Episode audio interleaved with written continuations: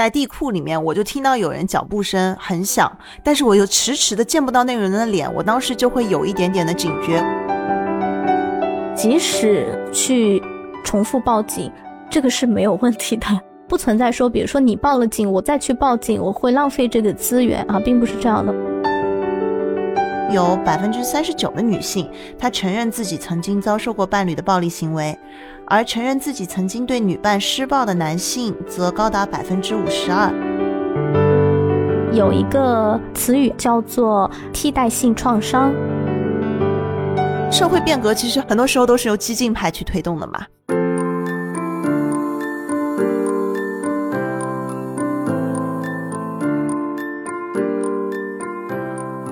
Hello，大家好，欢迎收听本期的留学生博客节目，我是主持人郑宁。今天很荣幸请到了一位嘉宾好友，他就是林爽。林爽是活跃在上海的反家暴志愿者，哥伦比亚大学性别与公共政策硕士，目前已经介入超过四十起家暴、性骚扰、性侵个案，为受害者提供心理疏导和陪伴、法律咨询和维权的支持。Hello，林爽，欢迎你来。大家好，我是林爽，我是一名活跃在上海的反家暴志愿者。那今天上海天气很炎热，也是在百忙之中才能抽出时间来我们这边录制节目。因为最近还是有很多忙碌的事情，对吧？我听说昨天你们好像呃又是忙到很晚，因为上海现在有一个当地的法规的制定需要你们的出力。对对，其实正好这个我们录制的时间呢，是上海的呃这个妇女权益保障条例它的一个修订案正在征求大家的意见。这个条例呢是在二零零七年的时候啊有了一次修订，那么从那个时候到现在呢就没有一个在更新的情况，所以这个对上海本地的跟妇女权益保障相关的这些法规呃这个领域来说是非常重要的。因此呢，我和一些志愿者我们也是整理了。一一些对这个条例的修订的意见，然后也希望呼吁大家，呃，就是多多关注上海本地。如果咱们有很多上海的听众的话，多多关注上海本地的这个法规的制定情况。也希望大家在类似这样的这个提意见的机会的时候，也能够作为这个公民去响应这个政府的号召，去多多提自己对性别平等方面的一些意见。嗯，那有哪些渠道可以让普通公民？投票，或者说说出自己的看法和意见呢？如果是我的话，我会第一个想法是在微信公众号上搜索关键词，那可能会把我引流到一些志愿者小组，嗯，一些公众号，他会说征求大家的民意。其他还有没有什么渠道啊？嗯，像呃，目前这个法规的这个修订意见呢，它是一个非常正式的一个官方的渠道啊。那么你可以通过寄信到我们的上海的人大，然后也可以通过邮件的方式发到上海人大的这个呃法律制定委员会，然后包括也可以发邮件到他们的这个呃上海妇联他们的权益保障部啊，这些都是官方公布出来的可以提意见的这个渠道。那么作为日常来说的话，其实公民参与到这个性别平等的事件有非常多的方式。那例如说，呃，其实本地的话，在你的社区可能就有一些这个呃志愿的社工的组织，那么大家可以多多关注一下，看看这些组织他们是不是需要志愿者啊，也可以去多多参与。好，谢谢你的介绍。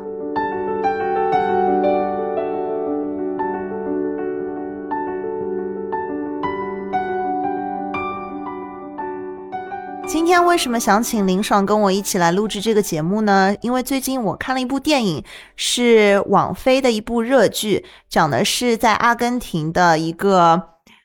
妈妈为了保护自己的儿子，包庇纵容他的罪行。这个影片中呢，涉及到了女性意识的崛起，还有家暴，叫做《约束的罪行》。大家感兴趣的话可以看一下。看完之后我就感触很多，一方面是对于电影本身，另外一方面我会觉得说。最近其实现在互联网上有很多很多，不管是新闻热点也好，或者说是纪录片、电影、脱口秀，其实都在关注一些性别的议题。这几年来，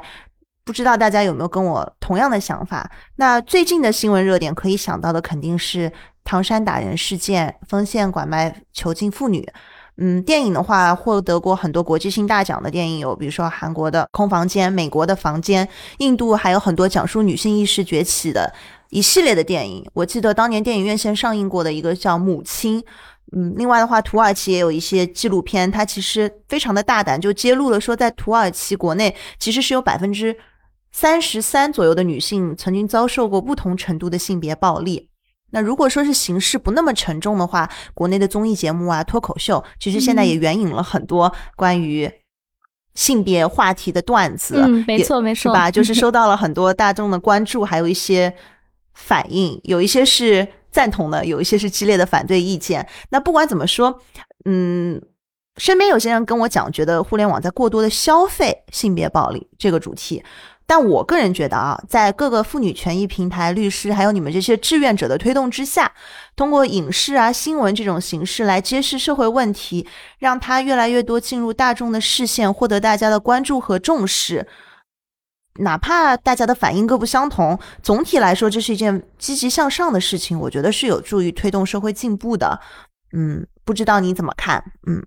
嗯，谢谢珍妮。我觉得这个话题说说的特别好，因为很多时候现在一旦有一个网络的性别暴力事件出来，你可以看到下面有很多评论会说啊挑起性别对立啊之类的这样的一些评论。我觉得这样的一些评论呢，可能是大家对这种冲突有一种嗯本能性的回避啊，就是呃人都是向往一个和平的一个积极阳光的生活的嘛。其实很多人他不愿意。去看到或者是承认我们的这个日常生活中还有很多暴力的存在，那么特别是可能有一些在呃他自己的阶级或者是他其他条件啊让他处在一个比较舒服的位置的时候，不一定是男性哈，有一些也是女性，他可能不愿去承认。那么有一些弱势群体，他确实面临着这样的一些制度性的问题，我觉得这种心情是可以理解的。但是就是像你说的，呃，之所以我们能能够去看到这些性别暴力的事件，其实也意味着我们的这个社会空间、这个舆论环境，它是一个，我觉得是一个进步的状态，因为它是它有允许这样的一些讨论，包括把这些批评的声音。那么，那么大家可以想，难道几十年前我们就没有这些性别暴力的事件吗？肯定是有的。但是，之所以我们现在大家觉得看到越来越多，其实是因为啊，更多的人在。女性的议题或者是性别议题上，她的这个意识有觉醒，所以我我也认为这是一个是一个进步的事情，是一个积极的事情。但可能目前它是在一个比较焦灼的、呃比较激烈争论的一个阶段吧。嗯，对，最近几年正是因为媒体新闻报道起到推波助澜的作用，让这些事件更多的进入到我们的脸眼帘，很多人就有一个观念说，哎，是不是最近几年？性别暴力问题突然飙升，那其实是不是这样子？如果真的是看统计数据啊，嗯，不一定说这个数据就有所上涨，只是说大家的关注度提高了。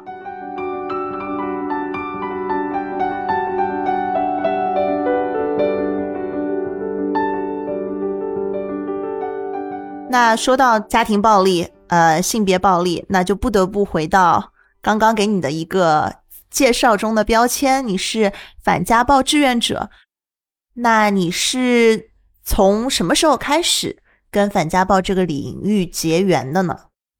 呃，这个说来就是可能会回溯到我的大学时期，啊，因为呃，郑宁和我们都是大学的校友嘛。其实那个那个我们大学的时间段的时候，呃，在北京发生了一件可以说是全国呃。这个闻名的一个性别暴力的事件，就是疯狂英语的创始人李阳殴打他的这个美国籍的啊，当时是妻子啊，现在是前妻啊，Kim 这么样的一个家暴的事件。然后那个时候呢，我也是处于一个。性别意识刚好在萌芽、在觉醒的一个状态啊！我觉得大家如果说跟我们年纪差不多的话，可能有一种感觉，就是二零一二、一三年的时候，可能是这种社交媒体刚好处于一个飞速发展的时候，所以啊，Kim 把这个事情在他的微博上爆出来了过后，就引起了非常多的关注啊！然后我也是作为一个网友关注到了他的这个事件，当时我也一心的热血，然后就觉得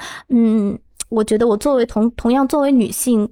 很想为他做一点什么。然后呢，我就私信了他，然后也是以关心的语气，就是问有没有什么我可以帮忙的。至少说我作为一个呃，就是外语学院的一个学生啊，至少如果有翻译方面的事情可以帮忙，我也是很乐意的。然后就这样呢，就是跟 Kim 结缘，我们也特别的呃，这个嗯意识其实是很相符的。我也了解到，其实她也是一个很坚定的女权主义者。然后我们啊探讨了很多这种性别方面的事情，所以呢，我就成为了她的助理，相当于啊在。他和李阳去打这个离婚官司的时候啊，有在他身边去做一些，比如说翻译啊，跟媒体对接呀，跟这些公益组织律师去对接这样的一些事情。然后，基由这个案件呢，啊，我才了解到啊，咱们中国其实是有不少的性别暴力啊，尤其是家暴这样的事情的。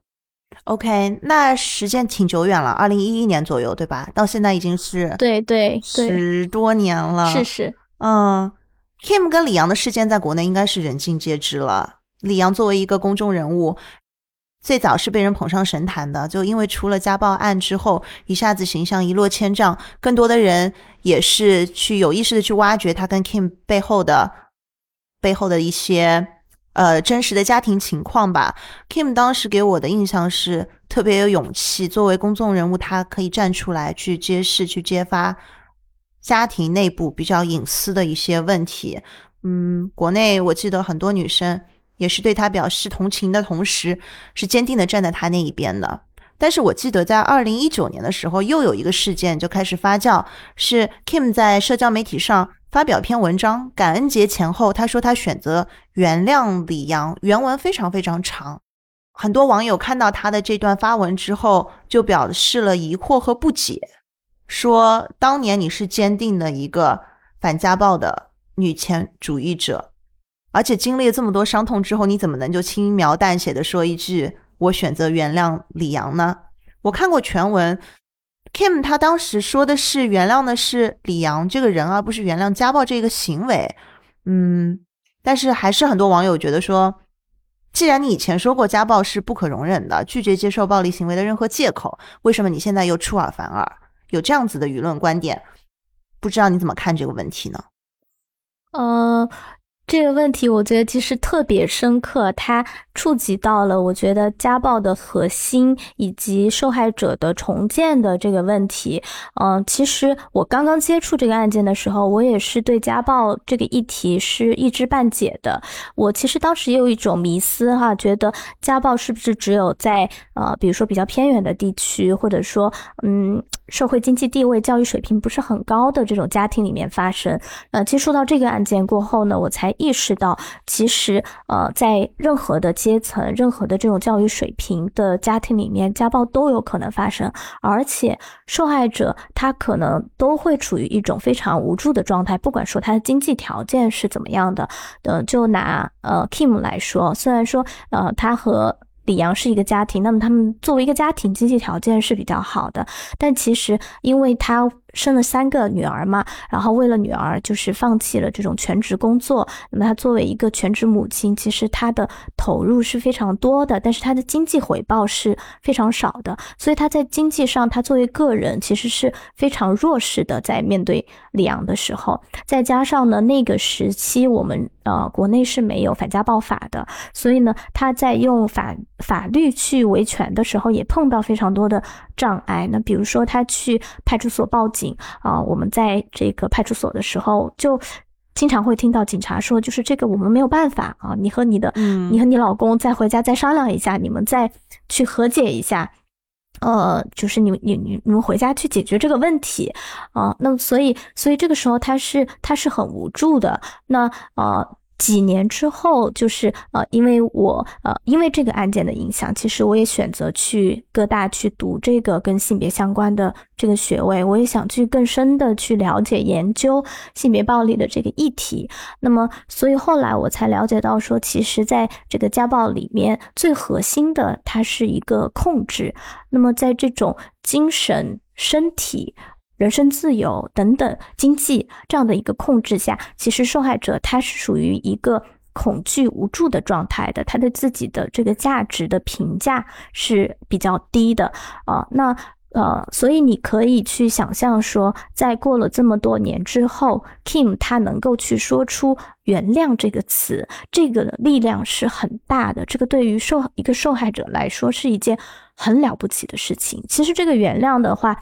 它跟李阳没有太大的关系。我觉得这个更多的是自己的和解吗？Kim 对他，他他对自己的一个。认可啊，因为这几年呢，他跟啊李阳是属于在两国的一个状态嘛，因为啊他后来回到了美国，带着他的三个女儿，是他的对吧？对对对，三个女儿是归都是他在抚养。那么他在美国呢，也找到了一份工作，然后呃，相当于是呃用自己的力量重建了自己的生活。那么所以在这么多年过后，他说出“原谅”这个词，对于太多的。家暴受害者来说是非常不容易的，这意味着他可以去呃去对自己说：“我有力量去呃原谅这个人，我有力量，这个是我自己的力量去重建我的生活，我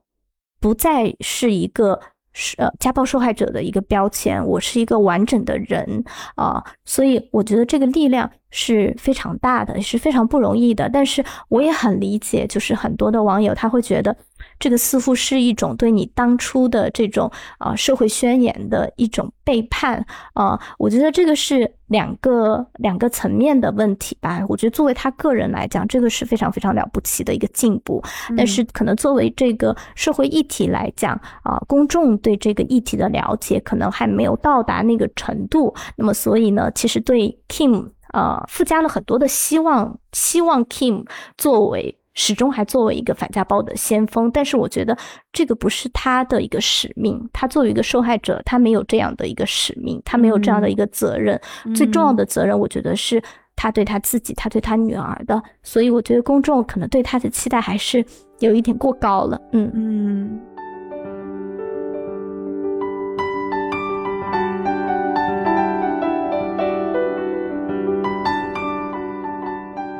你刚刚讲到一个就是反家暴法，在二零一一年 Kim 跟李阳这个事件的时候，国内还是没有出反家暴法的，是二零一六年的时候颁布实施，所以到今年也是六年了啊。对对，很不容易。你是你是从哪年开始对家庭暴力受害者提供这些志愿者的服务的呢？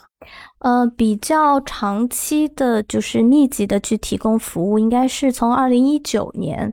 呃，我也因为我是呃一七年回到上海的嘛，然后这个时候我我发现，就是虽然家暴法已经颁布了一年多了，但是实际上受害者他在日常的维权当中还是遇到很多困难，并且呢。呃，国内对于受害者去提供服务的这些组织，可能数量还是没有那么多啊。比如说在上海的话，呃，就是如果你去搜索公开的提供给受害者提供服务的这种公益机构，可能你能发现的信息非常的少啊。所以呢，我就开始跟一些呃志同道合的一些姐妹们一起啊，我们去给。一些受害者去提供这样的心理支持啊、法律建议啊、维权方面的支持，这样子，嗯，特别了不起。这些都是在你本职工作以外，利用业余时间去进行的。哦，对对。从二零一九年开始，你接触了很多家暴啊、性骚扰、性侵的个案啊，那到现在也是好多年了。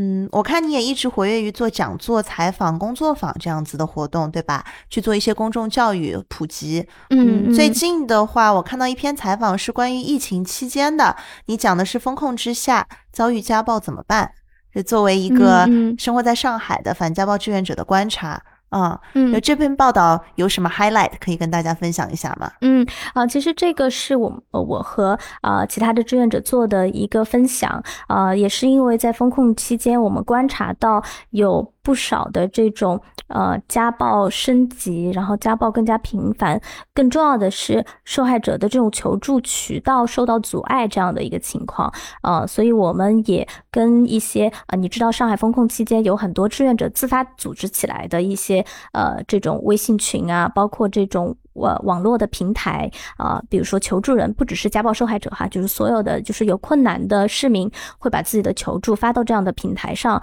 然后呢，这个呃志愿者的组织呢会把这这些求助一个一个的去做跟进，然后进尽所能的去给他们提供一些链接啊、支援啊。大多数的呢是这种对于呃医疗资源的这种求助，或者说呃交通的这些求助。然后我们也发现呢有一些这个性别暴力的这样的求助，而且这样的求助呢在呃我们当时的这个大环境下可能是比较被忽视的一部分。但是呃你放在个体来讲的话，呃受害者他可能面临的就是更严峻的一个情形。所以我们在那个时候也是帮助了。一些呃，这个受害者给他们提供支持啊，所以这个报道呢，就是讲了一下我们当时给一些受害者提供支援的一个情况，也既由这些个案呢去呃观察一下上海在这种风控期间对于受害者的这种呃网络网络还有这个体制的这种支持做的怎么样啊，也提供了一些我们作为就是志愿者角度的一些观察，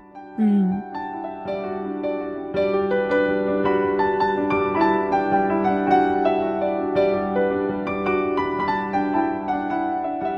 家庭暴力这个词汇大家都不陌生，嗯，每个人都知道是什么意思，因为它本身这个词汇的组成“家庭暴力”这两个单词本身意思就比较好理解。但从法律意义上，它的定义和界限又是什么呢？嗯，如果说按照我们一六年实施的这个反家暴法来看的话，它对家庭暴力的界定是，呃，家庭成员之间以殴打、捆绑、残害、限制人身自由以及经常性的谩骂、恐吓等方式实施的身体、精神等侵害行为啊，所以我们可以分解一下来看呢，就是家庭暴力的形式，它有。啊，身体上的暴力，比如说殴打、捆绑、残害，那么也有人身自由方面的这种限制，还有是精神方面的这种控制，比如说谩骂呀、恐吓啊，啊，所以是包括身体和精神在我们这个界定下两方面的这种侵害的行为。然后它适用的人群呢是家庭成员之间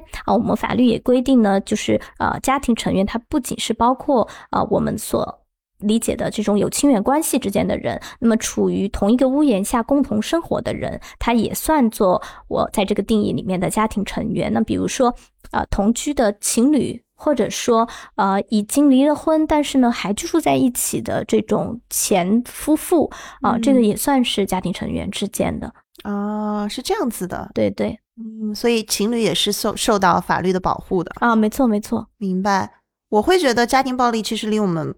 并不遥远，哪怕它不是真实的发生在我个人的身上，但我身边的朋友、邻居或者我听说过的朋友的朋友，总有这样切实的案例在发生。而且其实也不仅仅是局限于伴侣之间的家庭暴力，嗯，还有可能是家长和孩子之间的，嗯，对吧？嗯，配偶啊、孩子这些人群都是在。反家暴暴力法的反家庭暴力法的保护范畴之内，嗯，大家有的时候传统观念会觉得说，家长对孩子的管教，尤其是有一些打骂，都是正常的，是一种教育方式。嗯嗯，呃，但其实不是这样的。我相信很多人也听过一本比较有名的电影，是梁家辉主演的，叫《刮痧》。当时这部电影讲的。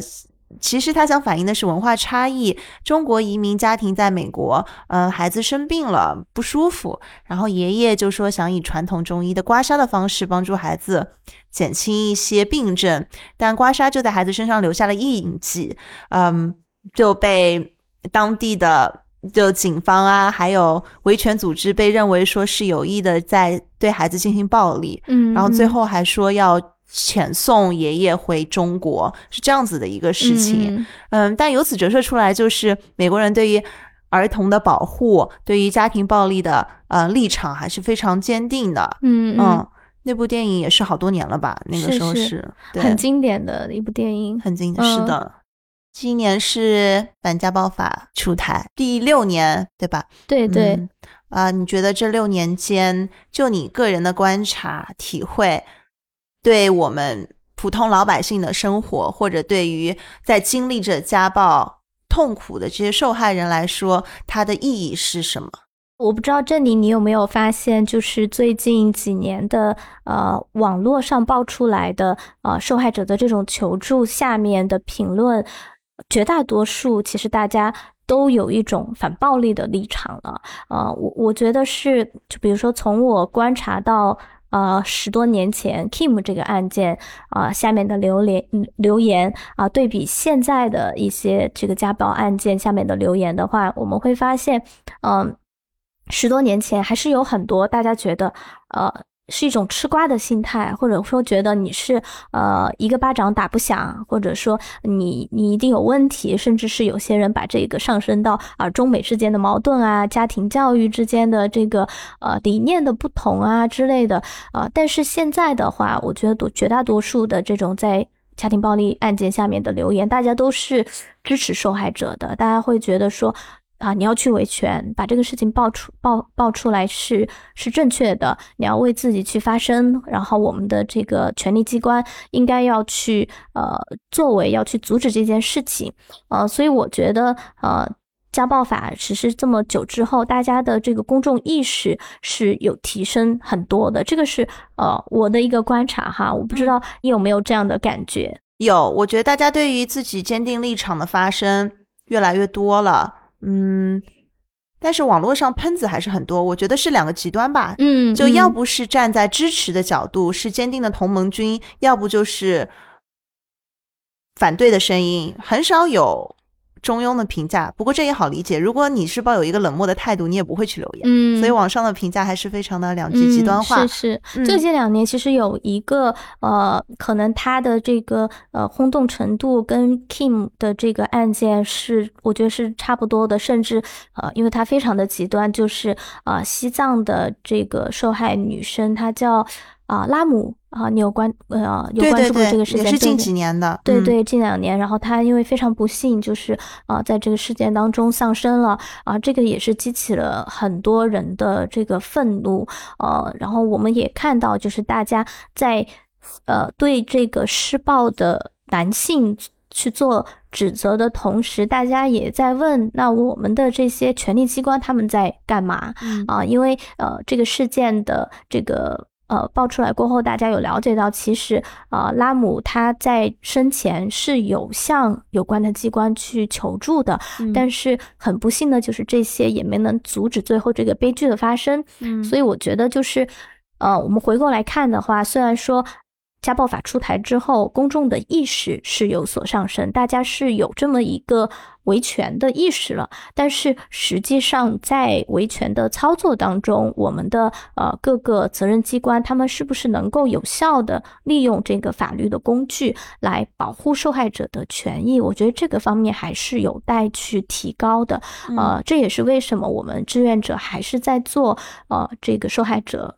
的援助的这个原因，就是在实践当中，其实受害者他去求助还是会碰到很多问题。嗯。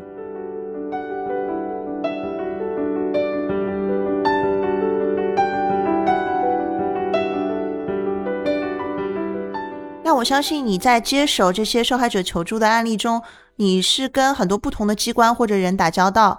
受害者本人，还有他报案的公安机关，可能还有律师。能不能简单介绍一下你的亲身经历中，你觉得受害者面临的最大的问题是什么？在维权过程中，嗯，他们找到你之后，告诉你他的诉求，嗯嗯，最大的痛点和难点是什么？嗯嗯，呃，我觉得如果说我们只是只说维权的这个事情的话，啊，其实最大的痛点就是说，啊，受害者要去收集证据。然后，因为因为这个这个取证，它涉及到首先家庭暴力，它通常是在一个私密空间发生的，那么所以，呃，要去取到直接的证据，其实这个是很难的，不可能说所有的人都在家里面安摄像头，对吗？呃，然后在你受到殴打的时候，你。怎么有可能有那个时间和精神去做啊录音啊录像啊啊这样的一些动作？那么即使是受害者，比如说他受伤了，那么他去呃公安机关报警的话，那他怎么去证明这个伤痕是对方造成的呢？其实你往细节了想，这个是一件很难的事情。你怎么样去证明是他打了我？呃，并且在这个殴打的时候没有第三人在场，然后对方也不承认。那么作为公安机关的这个立场来讲，呃，那么我们的司法机关肯定是要讲证据的嘛。那你要怎么证明给我看你的这个伤痕是对方所殴打的？所以啊，这个时候呢，对于受害者来说。他就变成了一个他要去自证清白，他要去做所有的这些呃收集证据，然后要去证明自己的这么样的一个过程。呃，再加上呢，其实我们。有一些一线的这个工作人员，他们可能对反家暴法没有那么的了解啊。我们虽然反家暴法出台六年了，可能有一些呃这个工作人员，他们的理念还停留在呃家暴是一个家务事，或者说你被打肯定是你有问题，对吧？你你是不是记录了你的？老公啊，你是不是在家做了什么不好的事情啊？而且通常来说，在这个警方的面前的话，施暴者他是不会承认的啊，甚至他会把这个脏水泼到女性的身上，然后就说这个女性你做了什么不对。这个时候对于公安机关来讲，那你们可能就是一般的这个家庭纠纷，那我们就让你们去调解一下，或者是说呃各打一一板啊这样子。那么在这个情况下呢？受害者他的这个报警的这个这个第一步就已经遇到障碍了，就更别说再去进行后面的一些更更更多的这个维权的过程了。我们遇到过，其实不少受害者他报了很多次警，但是呢，呃，你去想一下，我我要去证明自己报过警，我至少是要有一些。纸质的证据吧，但是他就连这个都拿不出来。他虽然报了很多次警，但是呢，没有一次，比如说可以拿到一个公安机关给他的，例如说纸纸质的报警回执啊，或者说公安机关对这个事情做处理认定的这么样一个纸质的文件，他都是没有的啊。很多时候可能报了警过后，呃，警察过来啊，对双方做了一个了解，或者是做一些劝导，然后呢，警方就离开了，嗯，这个事情就完了。那这个过程。是没有任何的证据的，这个不成为一个证据。才是第一步呢。对，这还是第一步。才是第一步，感觉没错没错。对，第一线的人员就设置了重重的关卡。没错，所以有些时候你也看到网络上有一些很让人丧气的评论啊，就说啊，报警也没用，报警有什么用？其实有一些施暴者，当然我们接触了一些呃，可能情况比较严重的哈，施暴者他也知道这个事情了，因为在长期的这个暴力里面。受害者报了几次警，然后施暴者发现对我来说 没什么影响，那你就去报警吧，警察也不会管你，对吧？只要我不承认，你也没什么证据，所以我就更加的肆无忌惮。那么，所以我们可以看到，家暴的话，它其实我们说家暴它是有一个周期的，而且它通常都是这个暴力的程度会上升，而且暴力的这个呃中间这个平静的。期会时间会缩短啊，其实这个这个现象的发生跟施暴者他没有受到任何的惩罚是有关的。你可以想象，呃，很多的施暴者他是只打家里面的人的，他在外表看起来的话还是一个很正常的人，或者甚至是一个很让人喜爱的人。那为什么呢？一个人做事情做错了事情，没有受到惩罚。那他们就会继续去做这件事情，尤其是这件事情可能对他带来了一些好处的时候，那么所以施暴者他就会更加肆无忌惮的去继续他的这个施暴的行为，然后受害者在一次一次的这种呃失望和无助里面，甚至就可能放弃了维权的这个动作，他觉得我求助也没有用啊，所以这个是我觉得是一个最大最大的痛点，嗯。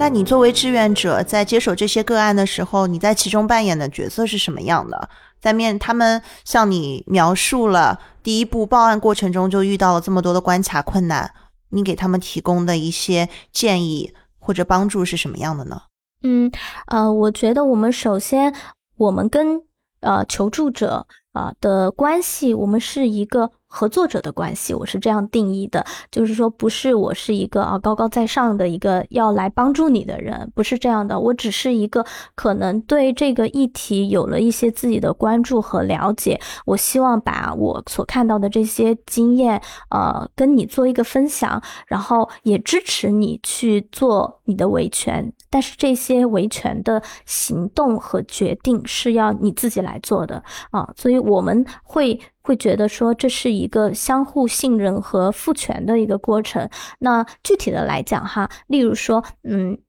我接到一个求助的，呃，他需要去报警的这个需求，那么我可能会先就我的这个经验跟他讲，我们的反家暴法在呃这个报警的这个。呃，方面赋予了这个受害者什么样的一些权利，以及规定了公安机关什么样的一些职责。那么你去到派出所之后，会发生什么样的一个事情？因为其实作为公众来讲，作为我们普通的这个民众来讲，很少有人会跟。派出所去打很深的交道的，对吗？嗯，所以对于很多受害者来讲，可能这个就是他人生的第一次跟公安机关打交道。我们呃绝大多数的公民，我们对警察叔叔的一个印象都是觉得有问问题、有困难找警察叔叔嘛，对吧？那么只要我报了警，警察叔叔会来帮我啊。但是事实上，大家知道，呃，很多时候不是这样的。所以我们会跟受害者讲说，你去到派出所，或者说警察来到你家过后，会发生什么样的事情啊？公安机关。它的处理流程是怎么样的，并且按照我们的法律法规的规定，你可以去提什么样的诉求啊？举个很简单的例子，那么你报了警过后，警察他是有。责任来去帮你去固定证据、去搜集证据的啊，所以不是说这些所有搜集证据的这个行为都要你自己去做，在受害者本人对，没错没错。那么最最简单的，比如说呃，公安机关他需要对你的叙述去做一个笔录，也需要对对方的叙述去做一个笔录啊，而且呢，你报了警，那么。这个报警本身，你就应该拿到一个纸质的一个文件，证明你报了警，你报警的内容是什么？其实这就是一个最最基本的呃，一个你你之后再去证明你报过警了的这么样一个证据，这个就叫做报警回执啊。那么呃，再往下呢，啊，如果说公安机关他已经了解到了双方的这个情况，如果说你身上有伤的话，那么你可以要求警察去协助你去做一个验伤的工动作。那么这个验伤呢，就是可以把你现在受的伤情的情况去固定下来，这个也是以后你可以去作为一个啊证据的啊。那么在验伤之后呢，根据你这个伤情的行为，公安机关需要其实对这个施暴者去做一些处置，嗯，比如说啊。可以是一个书面的一个告诫，好，这个时候呢，就会有一个书面的叫做告告诫书，家庭暴力告诫书，它上面会写啊发生了什么事情，然后现在公安机关呢去书面的警告这个施暴者啊，要求你不能再去实施这样的一个施暴的这个行为啊，那么这个呢，其实就相当于是。把这个事件的来龙去脉给固定下来，但实事事实上，他对施暴者其实这个惩罚力度是比较小的哈，这是一个在情节比较轻微的时候，相当于给你一个书面的警告。那如果说情节比较严重的话，可能还涉及到了这个行政拘留啊，甚至是刑事拘留，这个可能跟这个受害者的伤情程度有关。那么总的来说，就是我们会跟受害者去讲述。可能会发生什么事情？当你遇到啊每一个步骤的时候，你可以去要求你作为一个公民的一个合法的权利，怎么样去这个跟这个公安机关打交道？这样子，嗯，明白了。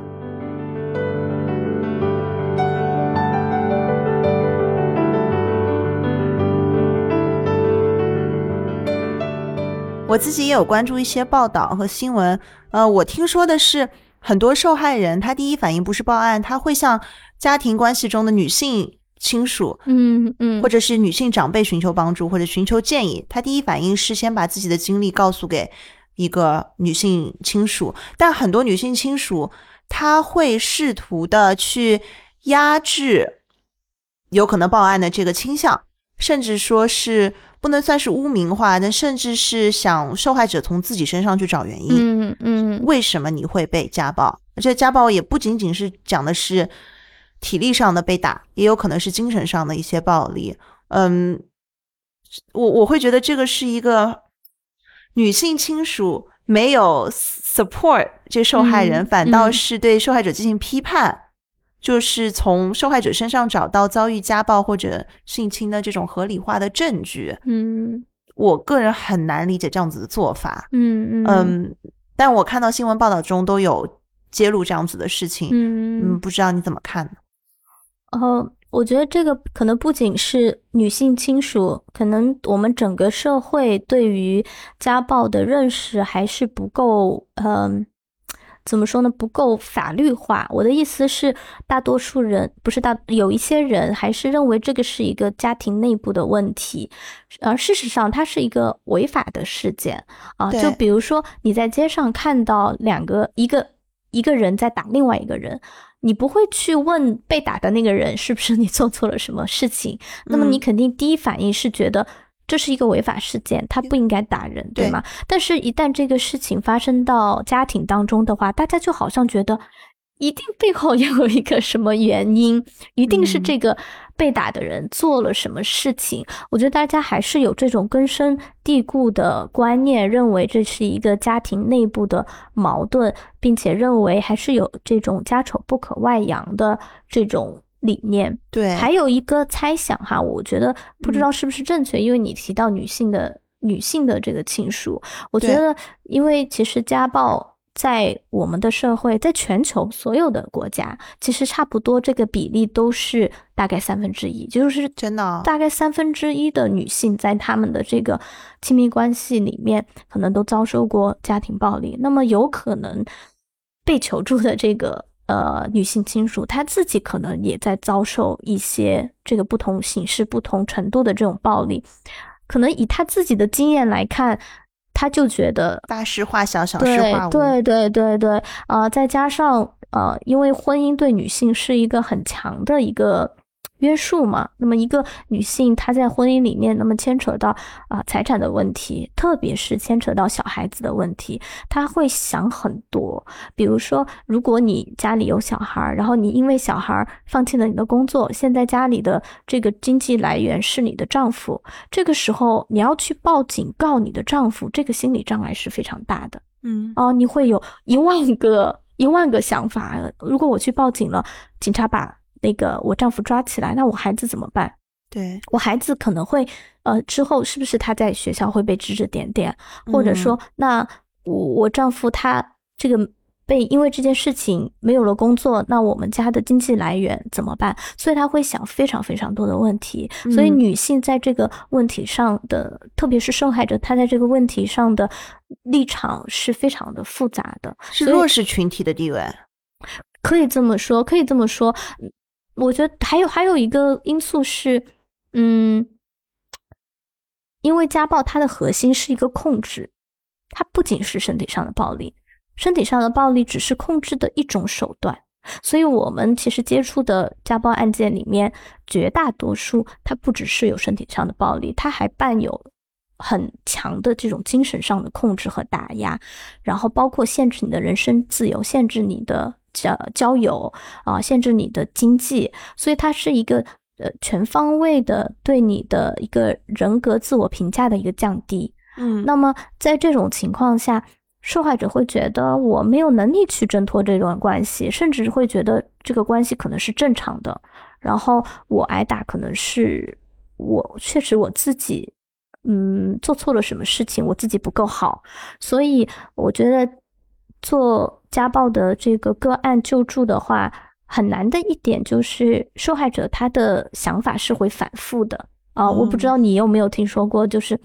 一些要撤销是，对他可能嗯报警了，然后又反悔了，然后提起了离婚，然后又撤诉了啊等等这样的事情是非常常见的。这个其实是跟就是受害者他的这个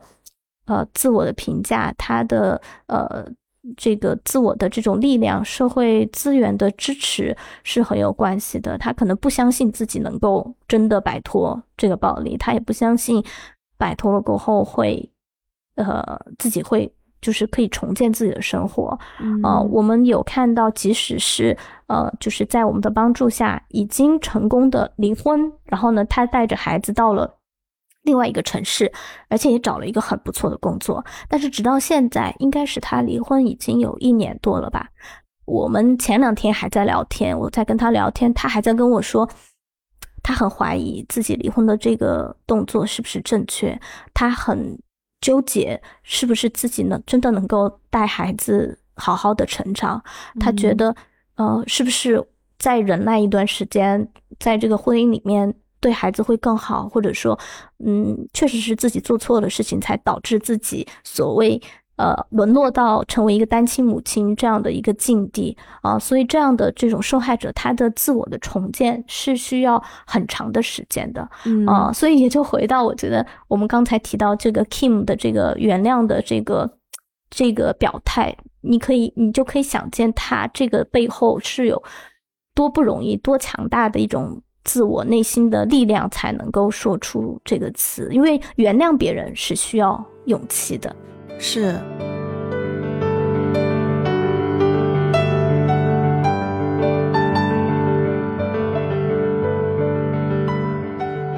那我相信你在做志愿者的过程中，你给很多受害人提供的不仅仅是法律上的知识上的一些援助，还有一些是精神上、情感上的支持。这点应该，尤其是同样作为女性，你的支持、你的理解，对他们来说是很重要的。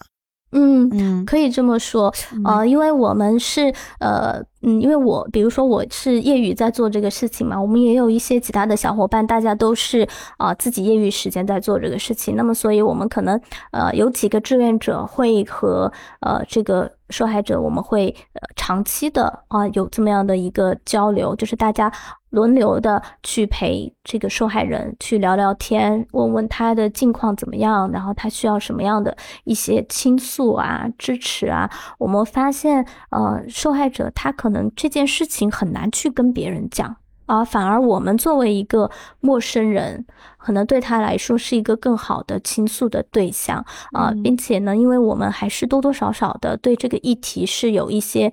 训练、有一些了解的，我们会去理解他的这种，比如说反复的心理啊、怀疑的心理，甚至是对对方还有很多呃依恋啊，对对方有很多不舍，呃，我们会不会去？评价他，我们不会说啊，你怎么这样？你怎么这么不争气啊？其实网上有很多这样的评价，对吧？对于一些嗯被被打了还不离开的一些受害者，大家会说，那你你就自找的呀，对吧？你干嘛不跟他离婚？你离婚就好了呀，你干嘛不走？那我们其实。不会有这样的评价，我们会去呃接受他这样的一个心态，然后去陪他去慢慢的呃解构他的这种心理，然后去承认他的这种情绪，嗯啊，那么可能。可能这个会更有利于他去信任我们，然后他也去看到自己真实的这个心理啊，这个是一个非常长期的过程。像我们刚才我刚才提到的这个已经离了婚了的这个当事人，我们其实是从啊从一九年一九年开始就跟他啊一起去去去做这个维权，那个时候他还没有还没有离婚。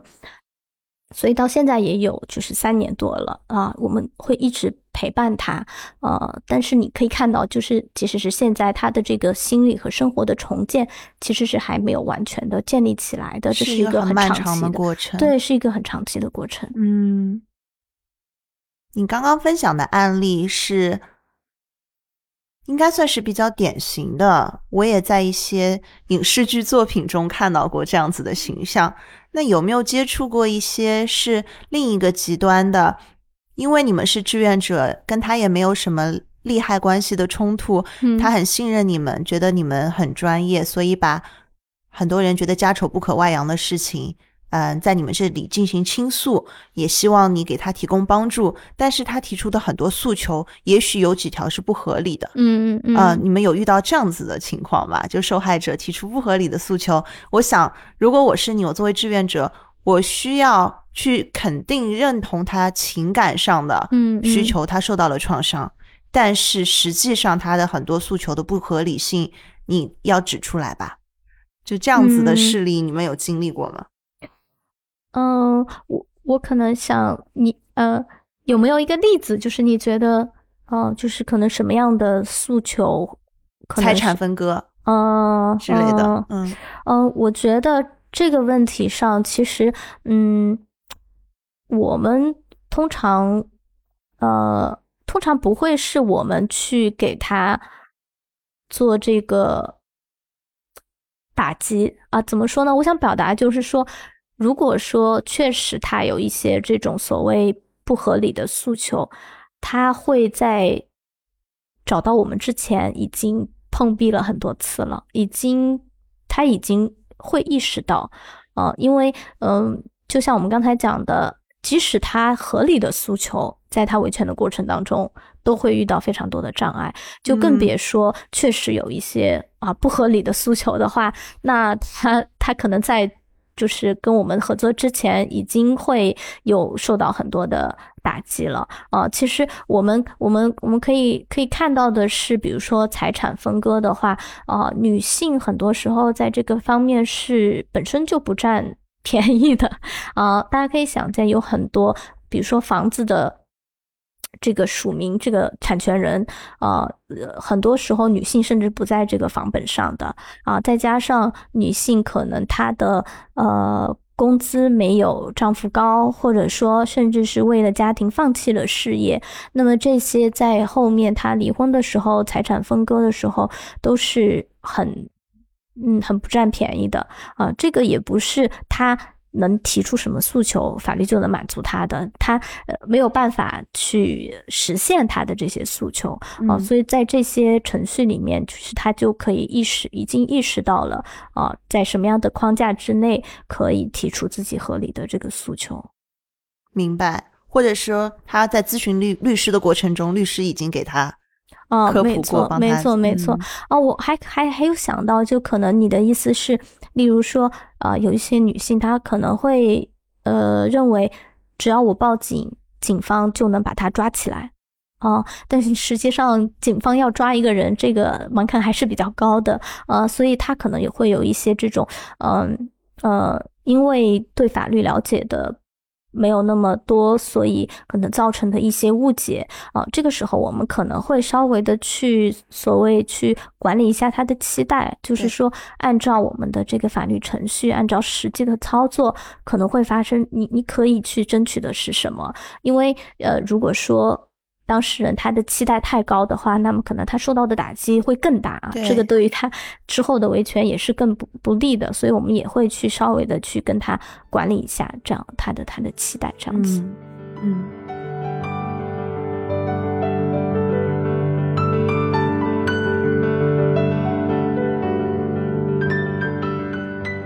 刚才你也分享到，其实，在世界范围内。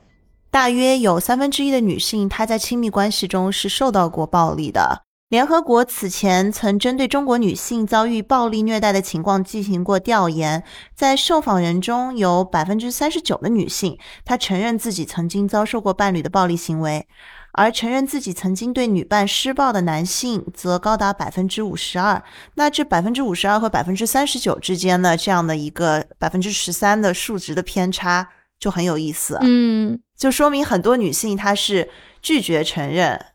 曾经遭受过暴力的伴侣的暴力，还有一个解读是，也有可能有些男性是他反映的不是真实的情况，嗯啊，他觉得自己对女伴有一些可能精神上的控制，是是暴力的行为。但其实不是这样。但不管怎么说，我觉得这个百分之三十九和百分之五十二的数值之间的差异之大，还是很值得令人深思的。嗯，我我觉得这个数据我听到我还蛮惊讶的，就是有这么大部分的男性他们愿意去承认这个事情。可能我觉得啊，可能要仔细的再去看一下，说在这个调研里面他们所提的问题是什么，包括这个样本是什么，因为就。我所观察到的来看的话，就是通常呃呃去调研受暴的女性的这个比例，呃比实际上受暴女性的比例，呃应该是会偏低的，因为很多女性她会就是不愿意去承认，或者说她没有意识到这是一种暴力，然后去承认自己施暴的这个比例会更加 偏低，因为更多的就是施暴者他是不愿意去承认的，所以这个数值我还。蛮惊讶的，呃，事实上，呃，我觉得如果说，呃，郑宁，你可能可能你在社交媒体上看到过的愿意去承认自己施暴的男性，我觉得如果让你去想一个出来，就是很很典型的这种例子的话。没有，对，为零。是的，是的，除非就是在一些很极端的这个案件里面，已经是被公安机关啊去做这个处置的，可能可能男性确实他他这个时候没有办法了，只能去承认。但是这种主动去承认、去去去呃，甚至是去寻求公众的这个理解支持，这样的这种施暴者。是非常非常非常非常少的啊，所以呃，这个这个数数字我还蛮惊讶的。我觉得这个也折射出来，就是说，对我们就是家庭暴力的这种公众教育，它不仅是要针对我们女性说怎么样去保护自己或者怎么样去维权，它更多的其实还要针对呃男性或者说施暴者啊，不只是男性啊，施暴者啊怎么样。他去改变自己的观念，呃，因为因为为什么这个暴力会发生呢？你可以去想一想，如果你去打另外一个人，你肯定是会觉得这个人比你弱，跟你是不平等的，你可以去打他，而他不能反抗你，这种心理下，你才会去肆无忌惮的去打一个人，对吗？所以，呃。从这个心理出发的话，我们更需要去强调，就是说性别平等，或者说人和人之间的平等。当我们只有当我们把另外一个人去当做和自己是平等的一个独立的个体的时候，我们才可以去约束自己。我我是不可以去打他的，就算我们之间发生了纠纷，那我们可以用别的形式去解决，而不是去使用暴力。所以，我们的公众教育其实针对这个施暴者这。方面还是需要做做很多工作的，嗯。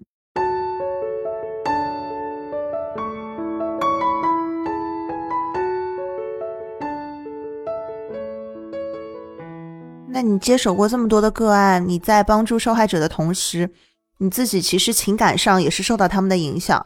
你会压力很大吗？你怎么化解这些 压力呢？呃。其实刚开始的时候是会蛮大的，呃，因为有一个呃词语啊，叫做呃替代性创伤啊，这个名词啊，通常会是在一些做助人工作的这种行业里面会出现，比如说啊消防员啊、医生啊、护士啊、呃社会工作者啊这样的一些群体里面啊，那么因为可能。在这些群体里面的这个人，可能呃相对来说他的共情能力会多一些。对对对，呃，那么如果不是因为有共情能力，肯定我也不会去做这个呃反家暴志愿者的工作啊。但是呢，因为你有这种共情能力，又因为你面临的是一个相对弱势的，他需要去呃对抗一个呃施暴人，或者甚至是要去对抗一个体制的这么一个呃个体，那么。他感受到的这种暴力和无助，可能也会转移到你的身上。你会呃呃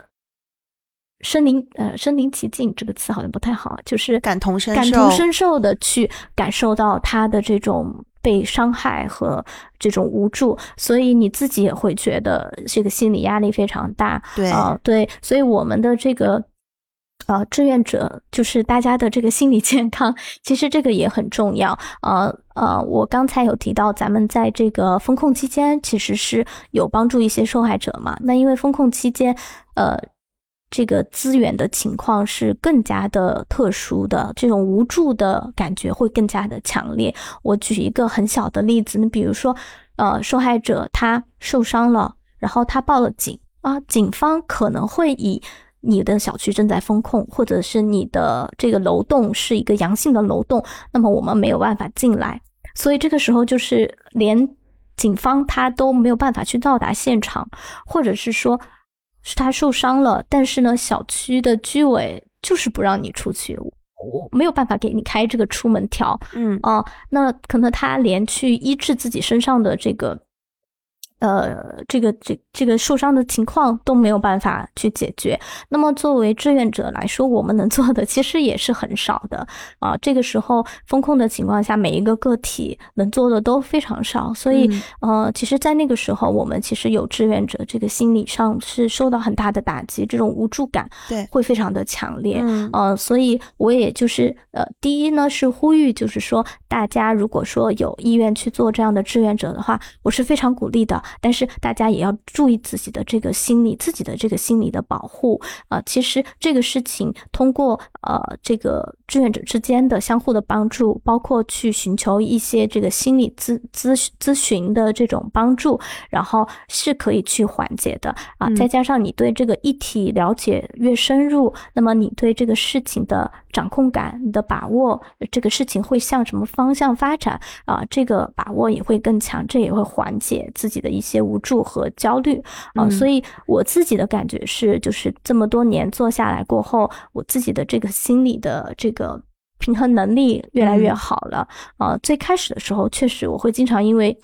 呃受害者他可能。半夜给我发信息，或者说他处于一个非常焦急的情况，哦，我会经常睡不着觉，然后我也会去想他他是不是安全啊？明天应该怎么办啊？如果他报警了，警察不理他怎么办啊？然后他去申请保护令，呃，这个法院这个证据是不是够？我们还能想什么办法啊？就经常会睡不着，然后心里非常的焦虑。那么后面呢，就是我觉得自己经验的提升，还是呃可以去。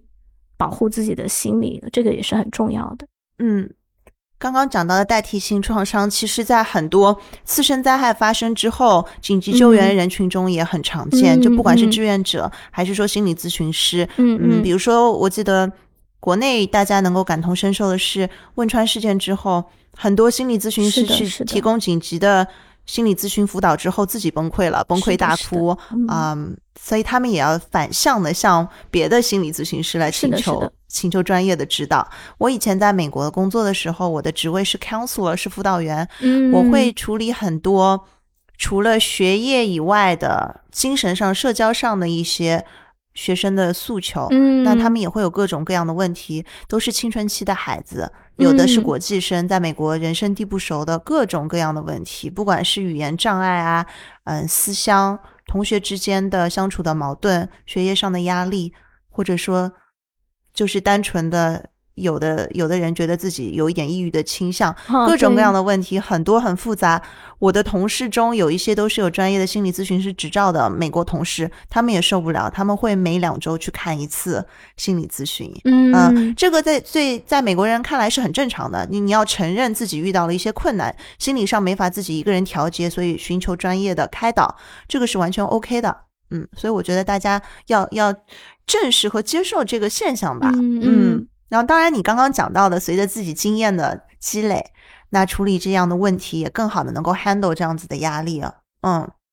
对对对，所以我还是非常鼓励大家去做这些这样的一个志愿者的啊。我觉得，嗯，在我做这几年的过程当中，我自己的体会是，啊，这个让我更加的。跟这个社会连接起来啊，我不知道你有没有这样的感觉，就是可能因为我们是非常幸运的一群人嘛，就是可以呃在一个比较好的家庭里面长大，然后我们的学业也非常的顺利，然后也有幸能够去国外留学。那么可能我我自己是觉得，我以前可能有一点活在自己的这个 bubble 里面，就是 因为可能周围接触的人都差不多，然后大家呃可能想的事情、看到的这个社会的。层面都是比较单一的啊，但是我觉得，在我开始跟就是真实的啊受害者去做接触过后，我觉得我认识到了更多社会的真实的方面，以及我去认识到了更人性的复杂面，就人性的这个嗯，他的脆弱啊，以及他的坚强啊，我觉得我。因为这个事情也成为了一个更完整的人，包括我对自己的一个，呃，这个定义啊。虽然我之前呃从大学开始我就呃就是定义自己是一个女权主义者，但是那个时候呢，作为一个很年轻的学生，呃，更多的是一种热血，是一种对于这个啊社会进步、社会公平的一种理想啊。但是当我开始去。踏实的去做这个个案的救助的过后，我觉得我，嗯，完成了把这种理想转化转化到事实的，就是一个一个具体的这个事件里面，我觉得对我的自我的认同是有一个提升的。我觉得我现在可能就是用一个不太恰当的比喻，就是更有自信的去说，我是一个女权主义者，我在做。啊，推动性别平等的一个事情啊，所以我觉得这个对我人生的一个价值的定位来讲，啊，也是嗯很有意义的。所以我也很支持大家 去做这样的一个事情，会让你去接触到更真实的社会，也会让你对自己的人生价值有重新的思考。嗯，特别好。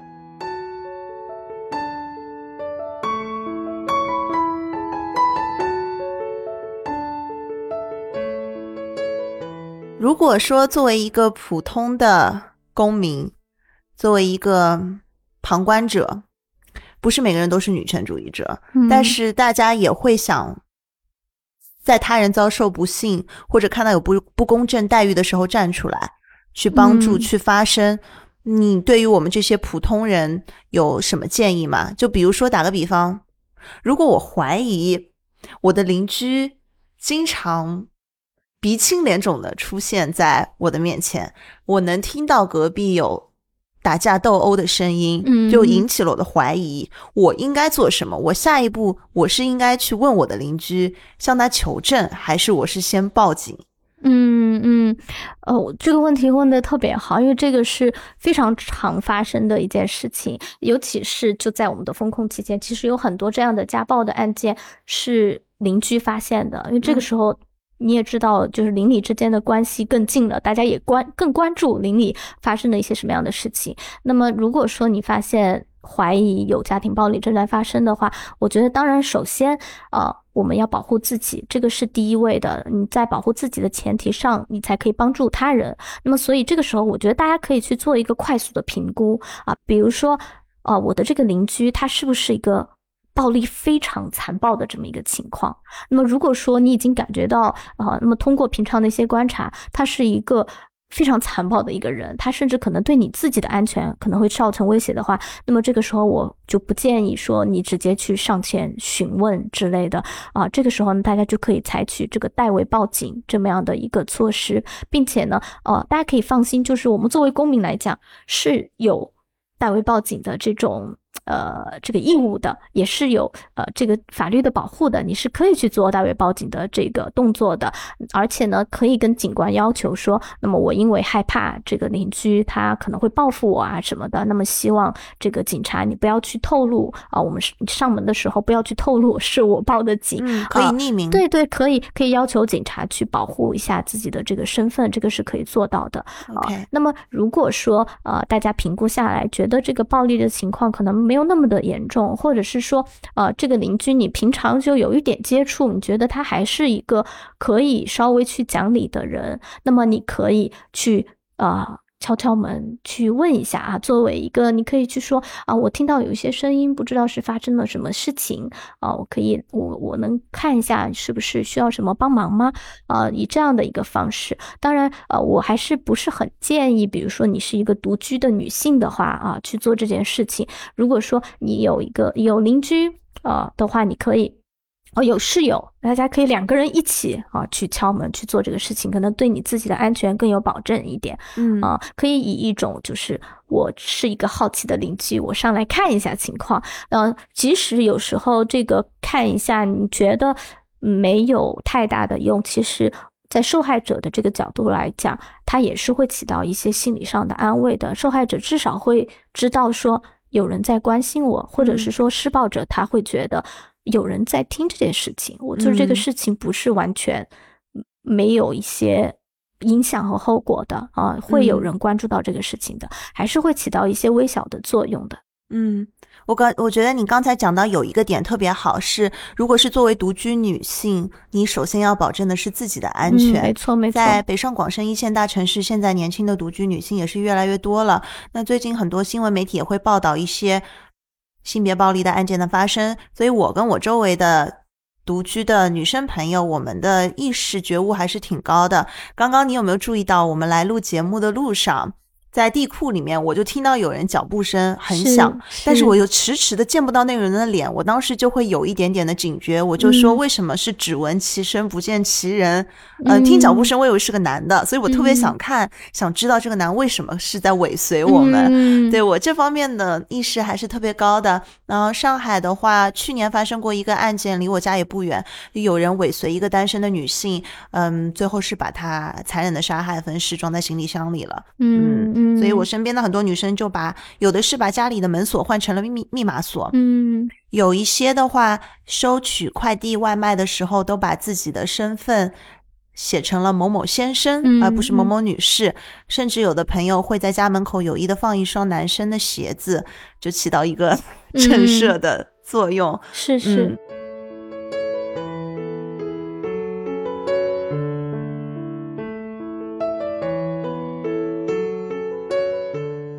同同时我觉得是，如果说唐山事件发生在我的身边，我在烧烤店，我看到隔壁桌有男生打女生行为的发生，我不是单独的旁。旁观者可能有好几桌人都在围观，这个时候其实很容易产生一个旁观者心理，就会觉得这么多人都在看，总有人会做点什么。对对，我看到前面一个大哥拿出了手机，他可能已经报警了，那我就不用反复报警了。或者我看的时间越长，我的顾虑越多，我会觉得如果我报警，警察向我求证会耽误我很多的时间。周围有这么多人，那个大姐看上去很热心，可能她会报警。嗯，所以这个角度来说，其实越多的旁观者其实是越不利的。嗯，去报案去。是不是？其实如果说我是唯一的旁观者，我当时内心的正义感、道德感会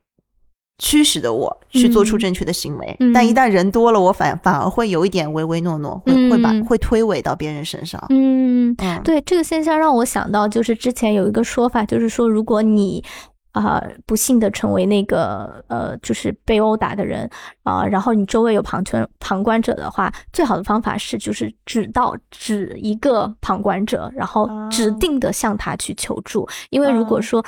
general 的这样说，就是我需要帮助，大家帮帮我的话，可能会有这种旁观者效应，大家觉得啊。反正他没有叫我，对吧？但是如果说你指定一个旁观者的话，可能这个时候，呃，这个效果会稍微好一点。当然，作为旁观者来讲，我觉得我可以跟大家分享的一个事情就是，即使去重复报警，这个是没有问题的，因为我们这个幺幺零的接警的它的这个平台的呃效率是很高的呃。如果说就不存在说，比如说你报了警，我再去我再去报警，我会浪费这个资源啊，并不是这样的。我们的接线员是很多的，并且说他们之间的这个呃信息也是互通的。例如说，如果我去报了警，然后这个接线员发现我的描述的这个案件跟他们之前接到的是同一个案件，那么他也会告诉你，他说这个我们已经接到报警了啊，也谢谢你的报警啊。这个对他对我们对对对我们整个系统来说不会造成什。么负面的影响啊，反而呢，我觉得这个会提升我们的这个公安系统对现在这个事件的重视。所以呢，啊，即使我们看到他人好像在报警，我们再去做一次报警，这个是啊有利而无弊的。所以也是推荐大家，就是尽量如果自己在安全的情况下，是都可以去做这个代为报警的动作的。好的。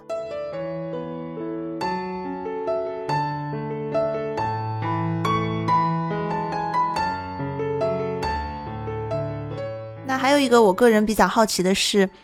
你选择做这个社会公益事业，你身边的男性朋友和家人对于你在性别问题上的立场，他们是怎么看的？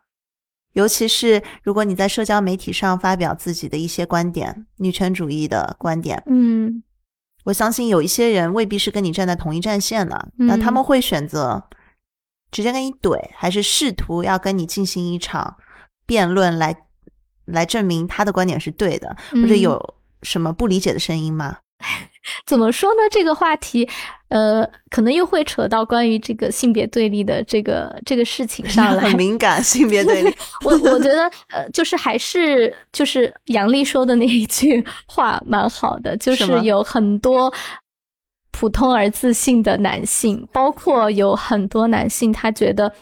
我有立场去教育你，或者说你一定是想从我这儿学到什么呃，所以呃，我在就是在我还比较所谓呃比较热血的这个时候哈，呃，可能我经常会在朋友圈发一些就是呃跟呃性别平等有关的这些评论，然后就会有很多人会反对我，然后或者是甚至是指责，或者是跟我去争论。那那个时候，我都会觉得，那我有义务要去跟他掰扯这个事情，然后可能，呃，我会把我的这个观点非常激烈的，然后我认为非常完整的去表达出来，然后来来回回，来来回回。我记得以前我经常做这样的事情，在朋友圈，然后跟别人很长的一个来回的这种辩论，嗯。但是现在我觉得可能我佛系了一点吧，也可能是因为工作和这个志愿的事情，嗯，相对来说占了我比较多的时间了。过后我会更少的去跟大家去去跟人做这样的一个争论，也是我意识到，就是说，呃，性别平等这个事情，有的人他意识不到的话，你跟他争论，呃，的意义是非常少的。呃，我我认为就是，嗯。虽然他们很多观点我不认同，但是有一个观点我是认同的，就是说这个事情如果对你来说没有利益相关的话，他就没有动力去改变啊。我我的意思是，比如说，如果我们的法律也没有规定说你要为你的家暴行为负责任，那你就没有动力去改变你的家暴行为。那么在其他议题上也是这样的。如果说一个人他在这个事件里面都是利益既得者的一方的话，他的这个想法和世界观已经形成了，你是很难去改变的。他既得利益者是很难去放弃他既得的一些利益的。对，所以我可能会觉得说，呃，我再去跟他争论的话，可能消耗的是我的精力啊，因为我希望去帮助和改变的，可能并不是他，可能是更多的呃。就是中间的人，或者说已经在这个阵线的一些人，这个是我个人非常个人的一个想法哈。我不知道你的你的经验，或者说你的你的你的看法是什么？我在这方面没有什么专业的从业经验，我会觉得说，很多男性他的本性就是喜欢说教、好为人师、爹味很重的，没错没错。对他也许。看到你发表的一些关于性别的言论，让他感到不舒服，或者和他的认知是相左的，他就会想来抱着纠正你的这样的观念来跟你进行一个探讨。也许他言辞也不是很激烈，他没有说有一些呃很极端的词汇或者辱骂性的言语，他的出发点就是单纯的认为你的想法太片面啦，或者说你你只是从。女性的角度出发，你不了解男性真正在想什么，但其实是因为他们所受到的教育和科普是不够的。嗯，你们是在两个维度进行交流，是谁都不能把谁给说服的，根本就不是在一个平行的空间里进行进行沟通。就像我们经常说辩论赛，辩论从来不可能是有一方把另外一方给说服，其实只会加强了彼此对于各自观点的嗯呃认同。嗯，所以我会觉得说。进行这样子的争辩是没有意义的，因为这个结果谁都不能把对方说服，而且甚至会影响你们之间的情谊。如果是微信朋友圈的联系人，说明你们彼此之前是打过交道，不管是同学、朋友、同事，这种身份其实都是还是嗯，在社会人际关系中挺重要的嘛。就如果跟因为有一个论点、有一个议题意见相左。撕破了脸皮就会很难做人。嗯我会很看重关系的维护，嗯所以我可能在发表个人观点的时候，我会选择分组。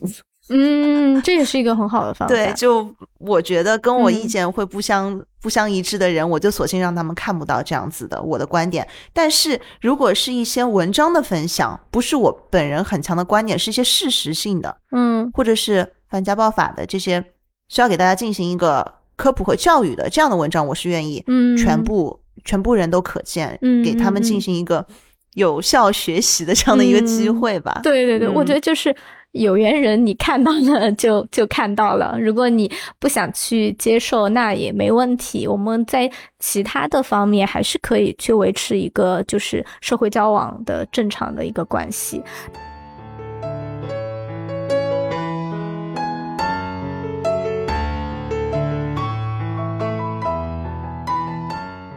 但是我觉得，就是话说回来，我还是很佩服那一些就是所谓在网络上战斗力很强的那一些姐妹，她们会花很多时间和精力，然后去跟啊不同声音的人去做辩论。我觉得这种辩论的话，它不是完全没有意义的。我觉得正是因为有一这些辩论，才让啊一些性别的议题走到公众面前，然后才让这个成为一个社会话题。对，所以，所以，所以。其实他们是牺牲了自己的这个时间和精力的去做这个辩论，所以，所以我觉得，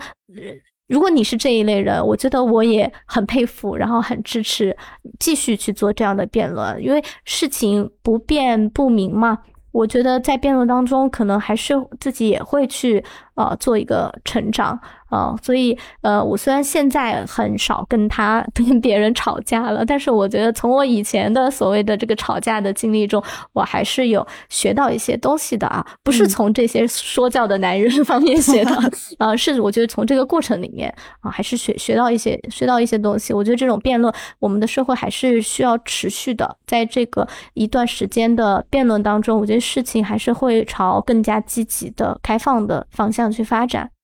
我很同意你说的，我也很尊重，我特别佩服那些敢说敢言、敢做敢当的女性姐妹。正是因为我的性格不是那样子的，所以我才能佩服她们能做我所做不到的事情。我可能就是一个胆小的温和派。嗯啊，我知道我的性格是怎么样，我是回避型人格，我不会想要有意的去挑起矛盾。但是有些女生，就像你说的，她们可能是舍弃了自己的一些人际关系，被很多人不理解，但是她勇于的去呃，向一些男。性进行观点的输出，跟他们进行激烈的交锋，就像社会变革，其实很多很多时候都是由激进派去推动的嘛。对，温和的保守派就是 跟他们是不一样的群体。嗯，对对对，很同意你的这个角度。嗯，但是有一个观点，我觉得如果在听众里面有一些女性的朋友的话，我非常不建议大家就是用这个角度去。去做事件的评论或者是辩论，就是我我不知道有没有注意，呃，有一种声音是去所谓骂醒啊其他的一些女性，就是有一群女性，她会觉得其他的女性醒醒吧，姐妹，对对对，就是比如说，呃，你是家暴受害者，你还在维护这个婚姻，或者说你是自称是一个女权主义者，你还要去进入这个婚姻的体制，那么我。呃，就是对你去进行一个人身的攻击，我觉得，呃，希望姐妹们不要去采取这样的一个观点。我觉得，呃，一定要是就是呃，女性和女性之间去互助这样的一种氛围啊，才会去朝性别平等的这个方向去发展。女性和女性之间的这种掐架和之间的这种呃互相呃鄙夷，这个是不利于性别的这个发展的，因为我们要去对抗。的不是这个体制里面的同样的弱者，而是这个体制里面它这个体制本身的问题啊，所以呢，希望大家不要把矛头 对准啊比自己更弱的这些呃女性群体身上。嗯，不仅是姐妹帮助姐妹，还有兄弟也可以帮助姐妹啊。没错，没错。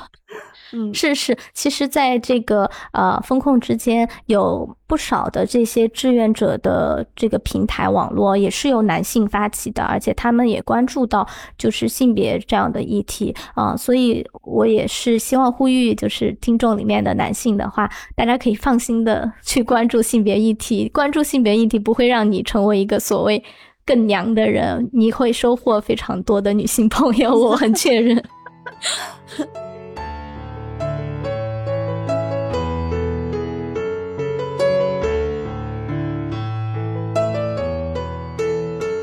其他有没有什么要补充的？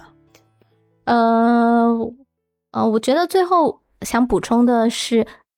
就是希望大家从自己的社区去做起，呃，因为其实我和其他志愿者也是就是在上海嘛，从我们生活的这个城市去看，呃，这个性别的问题，其实大家也可以从自己的社区开始去做这样的行动啊，例如很简单的，大家可以去查询一下自己所在的这个市。啊，比如说杭州市啊，或者广东市、呃广州市有没有这些关注性别暴力的机构啊？他们的呃提供的服务是什么？他们有没有需要志愿者啊？包括大家可以去看一下，就家暴这个事情来说，自己所在的市有没有反家暴的庇护所？其实我们的反家暴法里面有规定说，这个县级以上的政府它是可以去设立家暴庇护所的。那么我们就可以去看一下，我们有没有这个庇护所，它在哪里，它提供什么样的一些服务啊？我觉得单单是去查询，或者说去询问，比如说我们的妇联组织的热线啊，他们有提供什么样的服务？其实这个都是一个微小的一个推动的进步啊，并且当你掌握了这些知识过后，如果真实的生活里面有朋朋友、亲戚向你求助的话，那么你就可以去告诉他了。我已经有了解到啊，在我们市你可以向哪里求助，你可以去哪里去做一个庇护啊。所以这个就是我觉得基于自己的社区可以做的呃非常小的，但是很有意义的事情。所以都呼吁大家去查询查询自己所在的城市啊有哪些针对性别暴力受害者的援助机构和资源。好的，谢谢，谢谢谢谢珍妮的邀请，也希望大家就是在自己生活里面啊，不要去遇，不会去遇到性别暴力的问题啊。当是当你遇到就是其他人有性别暴力的问题的时候，也鼓励大家作为一个积极的这个呃旁观者，然后去提供力所能及的帮助。嗯，谢谢。你正在收听的是留学生播客节目第二季。我是主播郑宁，希望你能喜欢这期节目。我也非常希望能得到你的反馈。如果你有任何关于我或这档节目的想法、批评和建议，欢迎你在收听这期节目的 APP 上留言给我。也希望你把这期节目分享给你的朋友们。期待下期节目与你再会。